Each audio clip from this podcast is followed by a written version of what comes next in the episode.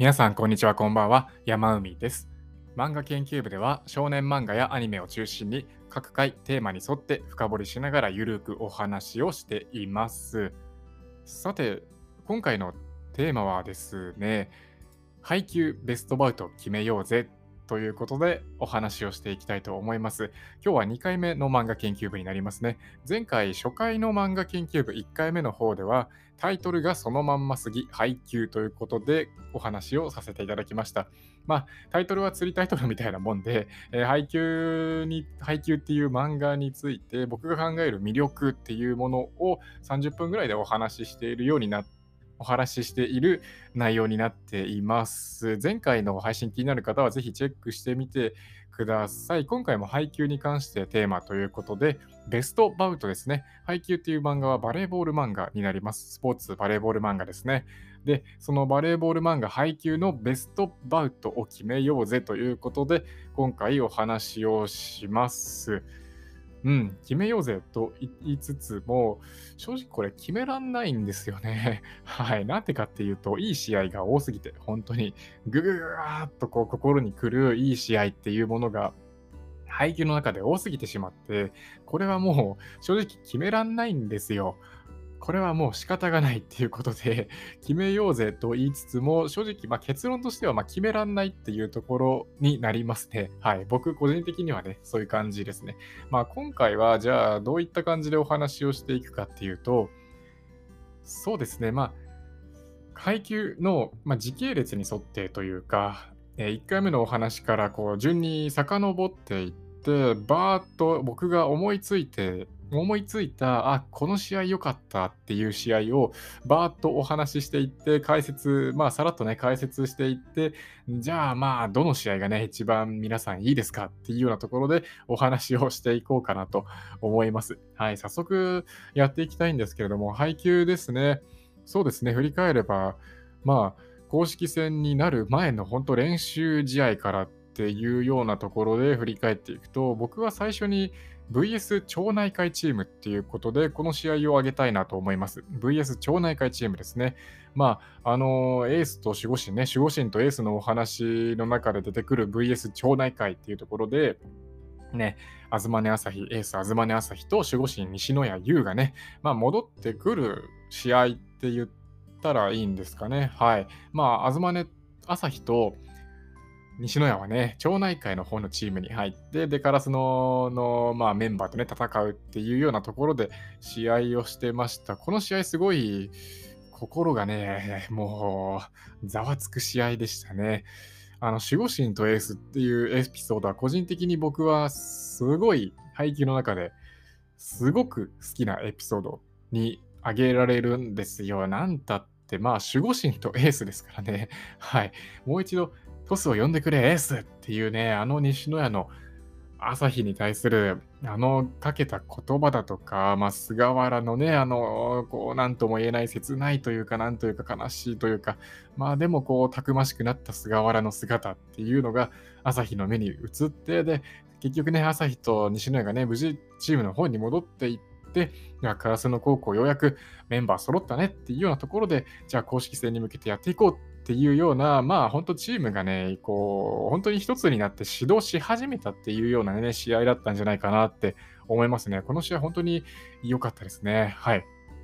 2つ目に挙げたい試合なんですけど、これどんどんいきますね。どんどんお話をしていきます。2つ目に挙げたい試合としては、僕は練習試合の VS ネコマっていうようなところですかね。試合でかなり平田がこう一段階進化したっていうような試合だったんじゃないかなって思うんですよね。犬岡壮っていうね、ネコマの背の高いブロッカーがいて、でその犬岡とのこう日向のね、ライバル関係というか、お互いがお互いを意識してっていうようなところで、日向がこうかわして変人速攻をするだとか、その辺のこう日向の進化っていうのが、一段階進化した日向の姿っていうのが見られた試合だった気がして、この試合も要注目だなっていうのは思いますね。どんどんいきます。3つ目ですね、 VS 伊達校というところで、ここも外せないなっていうのは思いますね。部を離れるきっかけとなった試合、いつだっけな、あれは2月とか3月のまだ日向影山が入部する前の年のお話で、朝日がね部を離れることになってしまったね、きっかけとなった試合だったっていうようなところから始まっていって、で公式戦でね伊達校とまた当たるっていうようなところで、見事朝日が最後の最後で自分でね伊達校の鉄壁を打ち破って点をもぎ取って試合を決めたっていうような試合だったんですよね。こう一つなんだろう、ハードルを乗り越えた朝日の姿っていうのが見て取れて、この試合もね外せない試合だなっていうのは思いますね。はい。それから4つ目になると VS 成城の、公式戦1回目の方ですね。成城とは練習試合から始まって、で公式戦でね2回戦うことになるんですけど、公式戦の1回目の方をまず取り上げたいなっていうのは思います。この試合で、まさかね烏野高校がね負けてしまうっていうような試合だったんですよね。僕負けるとは全然思ってなくて、途中まで読んでたんですけど、最終的に負けてしまって、おおってなった試合だったんですよ。まさか負かすんだっていうね、負けちゃうのかっていうような試合で、僕のこの当時頭の中には、春高っていうものが頭に入ってなくて、でこれでじゃあ何3年生引退しちゃうのみたいな、そういった感じでしか考えられてなかったんですけど、なかったっていうようなところで読んでいたんで、かなり衝撃的な試合だったなっていうのは思いますね。及川徹率いる青葉城西高校、通称成城高校に公式戦1回目で当たって、負けてしまったっていうようなところで、さあどうなる烏野っていうね試合だったなっていう試合でしたね。はい。言葉合ってるかなこれ。いっか。続いてどんどん行くんですけど、次が春高予選の方にね入っていきます。春高予選の方に入っていって、まず挙げたい試合としては VS 枠南高校ですかね。枠谷南、通称枠南っていうようなところで、そうですね、宮城県のチームの中では一番小さな巨人にね近い選手なんじゃないかって言われていた中島健率いるね枠南高校との試合で、ここも良かったですね。何が良かったかっていうと、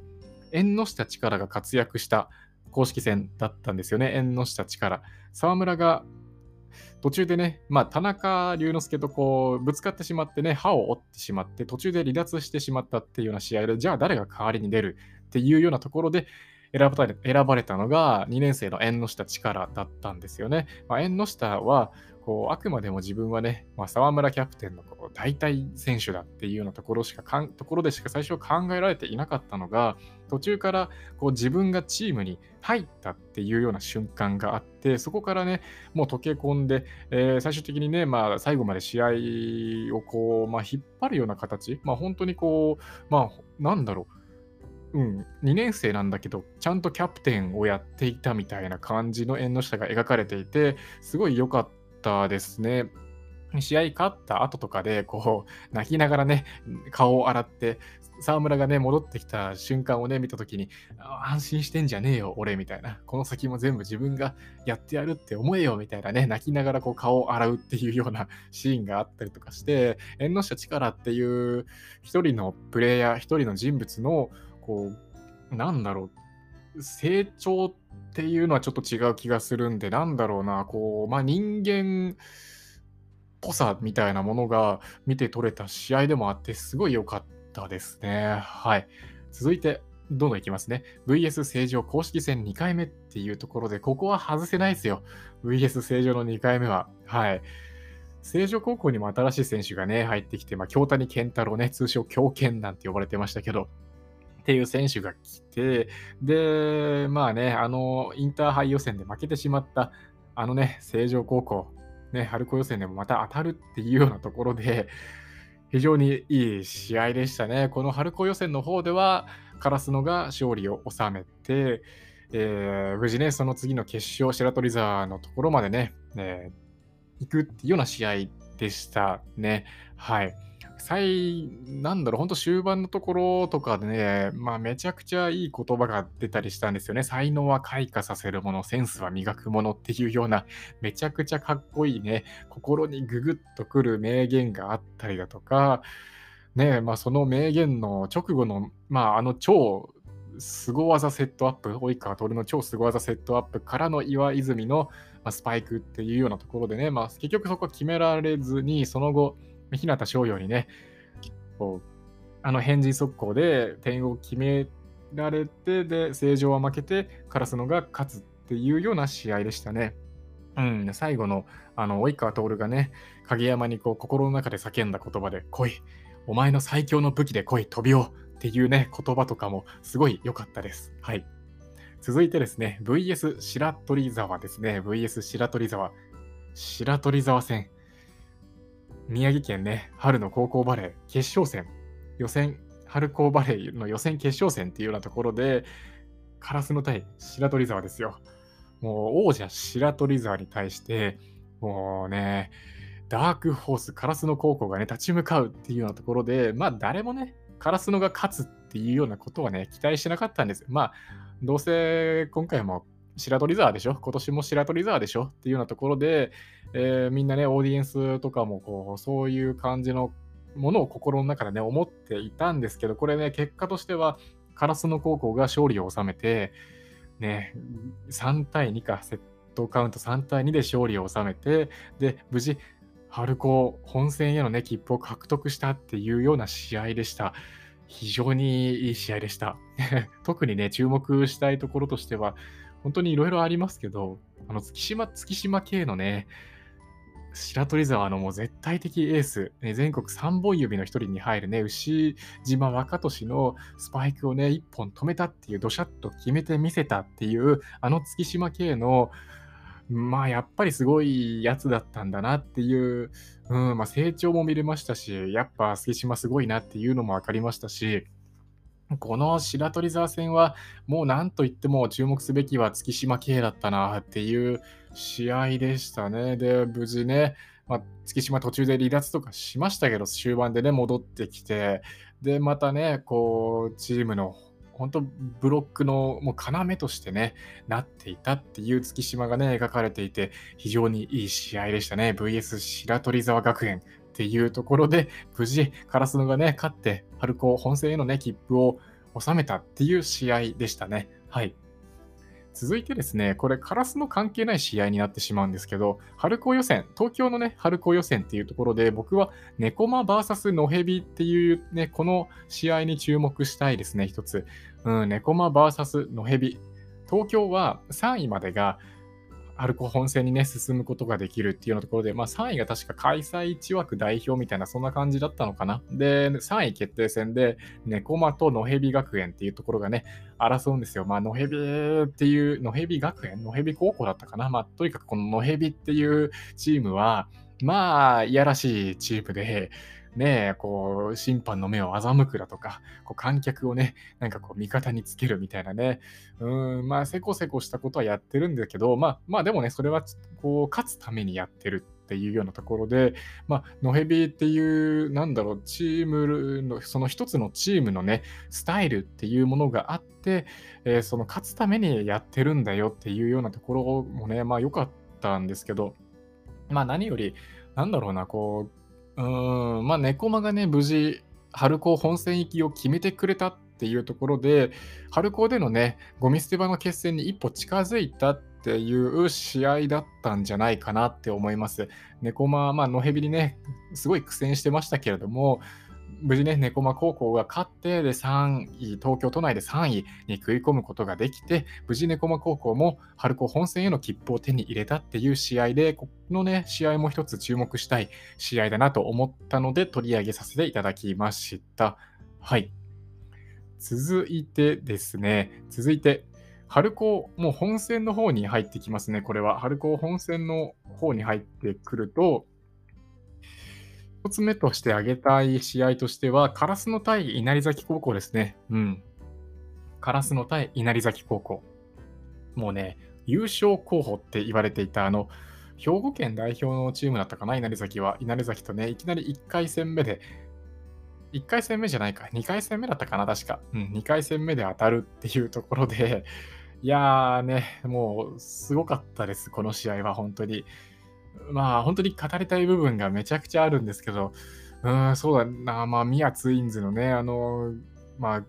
変人速攻をねやってきたっていうようなところで、いやすごいですよね。高校ナンバーワンセッターって言われているあの宮敦夢と双子のね弟だったか兄だったか忘れちゃいましたけど宮修のね連携っていうのが素晴らしかったですね。影山と日向の変人速攻をもうその場でねもうやってみせたっていう、最強の挑戦者たるねもう稲荷崎高校の凄さっていうものが分かりましたね。はい。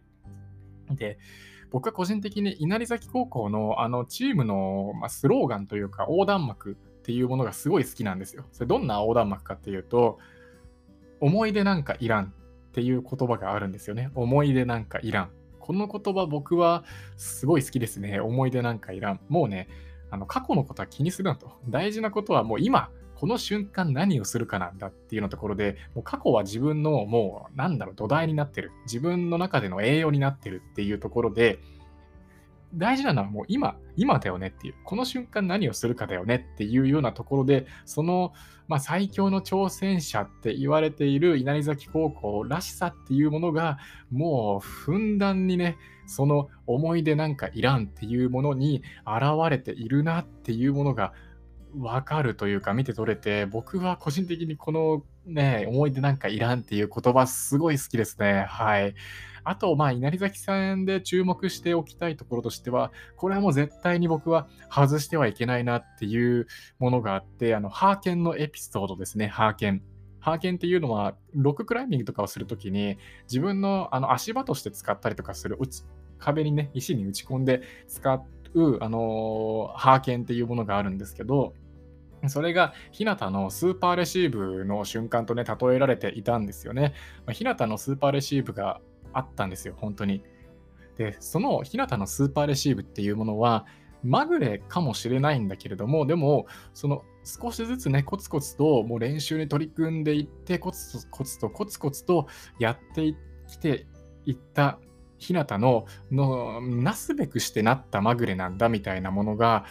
描かれていたんですよ。で、ハーケンもこう一歩一歩ね打ち込んでいって、少しずつ、もう足場として使っていって、少しずつね上に登っていく。で、稀になんかこう大きな一歩となるようなハーケンの一本があるっていうものが、その時の日向のスーパーレシーブとこううまくこう例えられていたっていうようなところで、このハーケンのエピソードはこの稲荷崎戦というか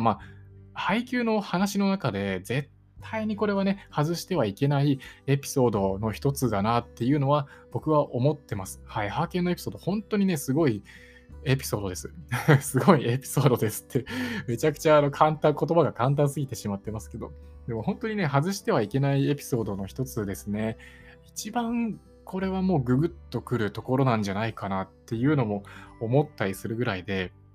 日向のまぐれかもしれないんだけれどもなすべくしてなったあのスーパーレシーブ、日向翔陽の成長、もうね技術的な成長っていうものがそのハーケンのエピソードにふんだんに詰められているっていうようなところで、この稲荷崎戦はね外せないですね。はい。というわけで続いてどんどん行きたいと思うんですけれども、春高でのもうカラスノ vs ネコマですね。このカラスノ vs ネコマの試合、ここも外せないですね。はい。もうベストバウト決めらんないんですよね、本当に何回も言いますけど、VS ネコマっていうところでね、春の高校バレーでゴミ捨て場の決戦がね成立したっていう試合でしたね。烏野高校 VS ネコマ高校の試合っていうところで公式戦でね無事当たることができました。でこれ試合結果としては烏野がね勝ったんですよね。はい。烏野が勝って、次に進んでいったっていうところでしたけど、この試合は本当に練習試合からずっとやってきていた。でね、烏野対ネコマ公式戦でゴミ捨て場の決戦成立させようぜっていうことをねずっと言ってきていて、ようやくね実現したっていうところでした。はい。特に本当終盤の終盤でこう僕の心がざわついたっていうシーンがあって、本当にこれ終盤なんですけど、なんかコート一面を烏野とねネコマの試合をやっているそのコート一面をなんか俯瞰してみるみたいなシーンになった時があったんですよ。でそれが一瞬次のページでパッと切り替わって、どんなページに切り替わったかっていうと、そのコートを俯瞰して見ているっていうのは同じなんですけど、その今その瞬間はもちろん春高をね公式戦でやってるっていうようなシーンからパッとなんか練習試合の風景にね切り替わったみたいなシーンがあったんですよ。なんかもう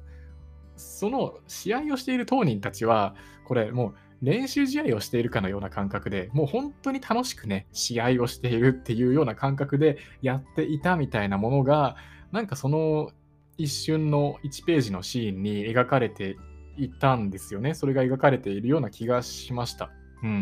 ここはすごく配球のお話の中で意味があるシーンだと思います、僕は。っていうのも言いましたけど、当人たちが練習試合をしているかのような感覚で本当に楽しく、お互いね試合をしていたっていうようなものが分かるっていうか、それがね本当に一番かなっていうのは思います。練習試合から本当にずっとね何回も試合をしてきた同士っていうところで、その公式戦になってね、いよいよじゃあゴミ捨て場の決戦だっていうようなところでしたけど、当人たちは本当にね楽しく試合をしていた。これはねすごい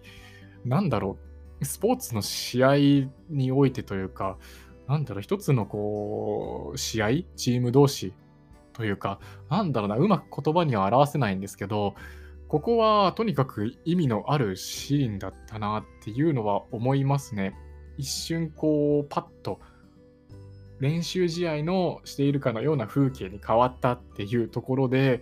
これはね心はざわつきますよ。このシーン本当に良かったですね。で試合をね烏野が試合を決めた時に